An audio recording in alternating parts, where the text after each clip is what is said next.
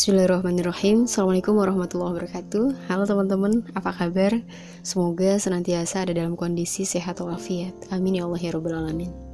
Masih hangat nih di tahun baru ini, di tahun 2022. Adakah yang membangun harapan-harapan baru di tahun baru ini? Adakah teman-teman yang sudah menuliskan resolusi-resolusinya untuk tahun 2022 ini? Apa aja sih?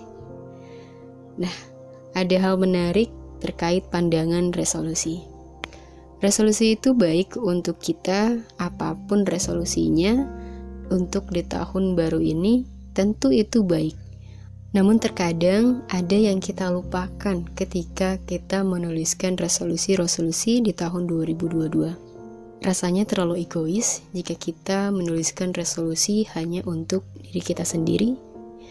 Rasanya hampa ketika menuliskan resolusi-resolusi yang tidak bermuara kepada Sang Pencipta. Maka ada baiknya ketika kita menuliskan resolusi, kita awali dengan bismillah. Kita tuliskan resolusi-resolusi yang impact-nya bukan hanya untuk diri sendiri, melainkan berdampak untuk yang lain. Kita membangun resolusi bukan untuk kebaikan diri sendiri, melainkan untuk kebaikan orang lain. Kita membangun resolusi bukan untuk hanya kebahagiaan diri sendiri saja, melainkan untuk membahagiakan yang lain. Kita membangun resolusi tidak hanya untuk membesarkan diri, melainkan untuk membesarkan yang lain.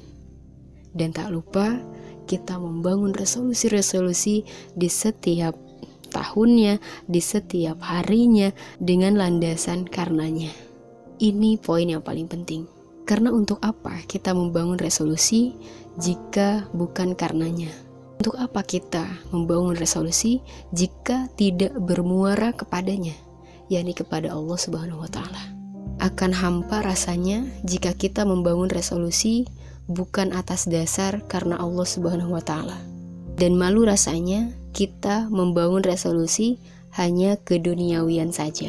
Melainkan, yuk kita bangun resolusi secara balance, seimbang antara duniawi dan ukhrawi, dan keduanya dilandasi karena Allah Subhanahu wa Ta'ala. Semoga resolusi-resolusi yang teman-teman bangun, resolusi-resolusi yang teman-teman harapkan, Allah bukakan pada pintu-pintunya, Allah mudahkan setiap tahapannya, dan Allah wujudkan satu persatu sesuai waktunya, sesuai kehendaknya. Bukan waktu kita dan bukan kehendak kita. Barakallahu fikum. Wassalamualaikum warahmatullahi wabarakatuh.